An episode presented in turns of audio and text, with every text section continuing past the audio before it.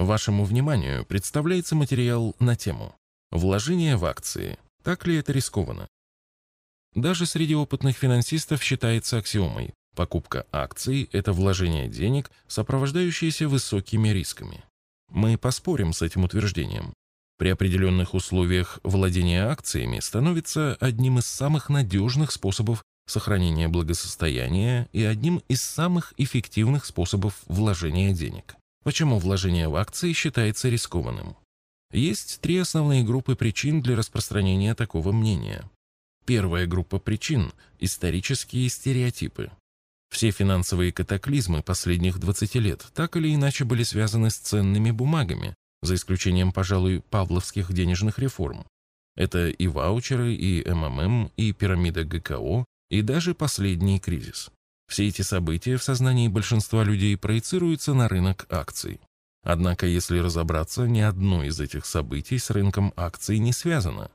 Те, кто правильно разобрался в ваучерах и поменял их на акции «Газпрома», «Лукойла», «Норильского никеля», «Сбербанка», ничуть не прогадали.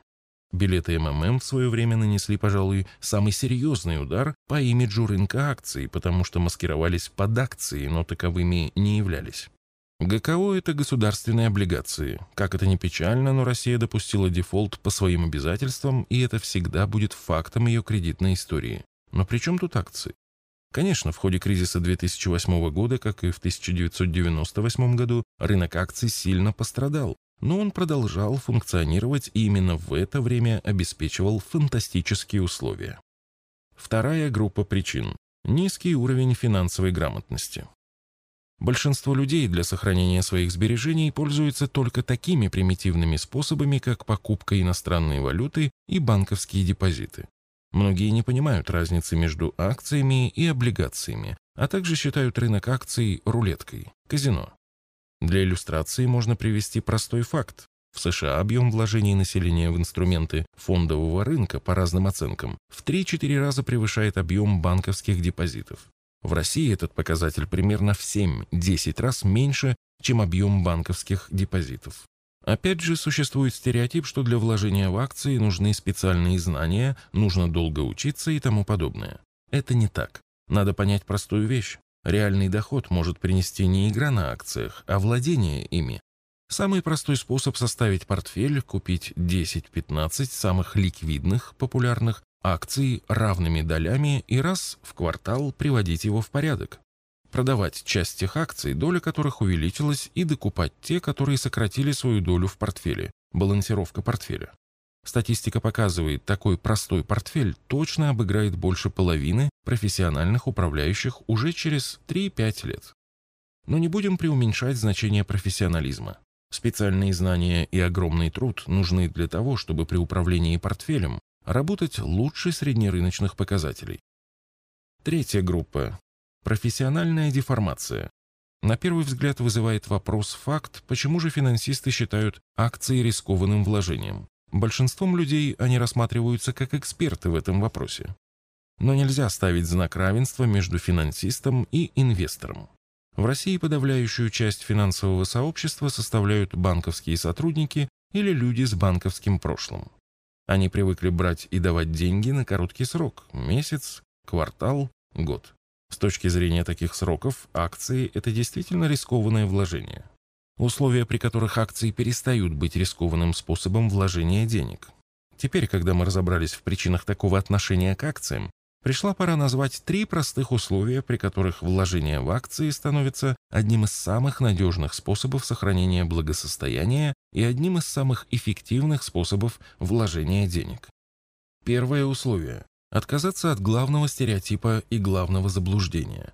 На рынке акций не играют, это не рулетка. Рынок акций – это удобный и технологичный способ вложить деньги в бизнес.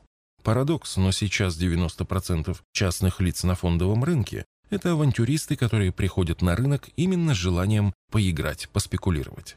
Кроме того, поддерживается общее мнение, что только игрой и можно заработать на ценных бумагах, а это отталкивает людей, которые не считают себя игроками, спекулянтами, авантюристами.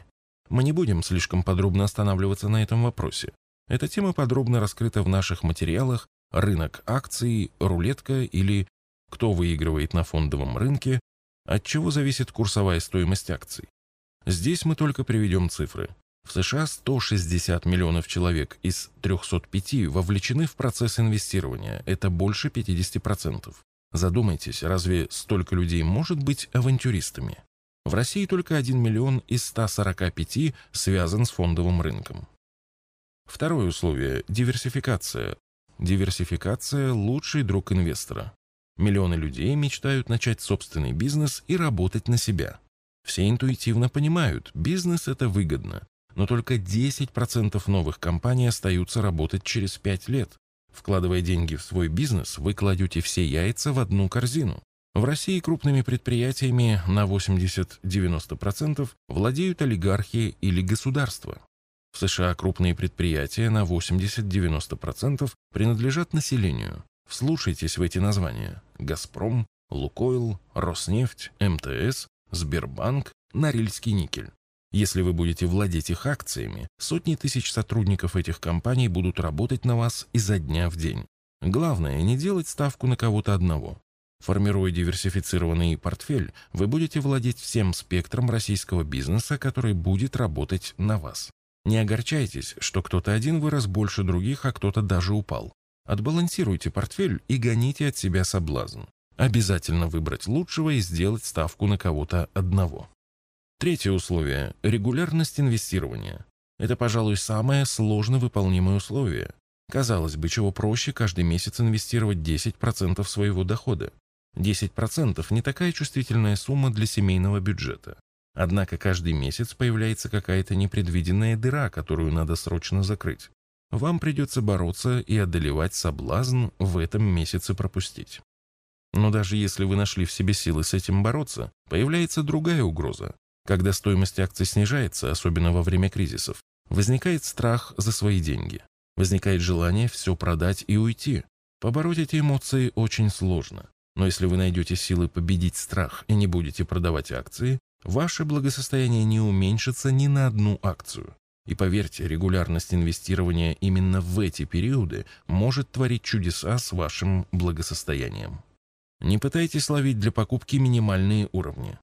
Потом вы поймаете себя на мысли, что самая удачная покупка акций вовсе не ассоциировалась у вас с дном рынка. Легендарный инвестор Бартон Бикс выразил это ироничной фразой Сейчас это всегда самый неподходящий момент для начала инвестирования.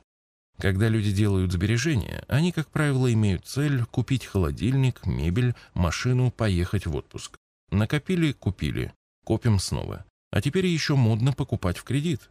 Мы воспитаны культурой денег и потребления. Кажется, что все крутится вокруг денег. Но это не так.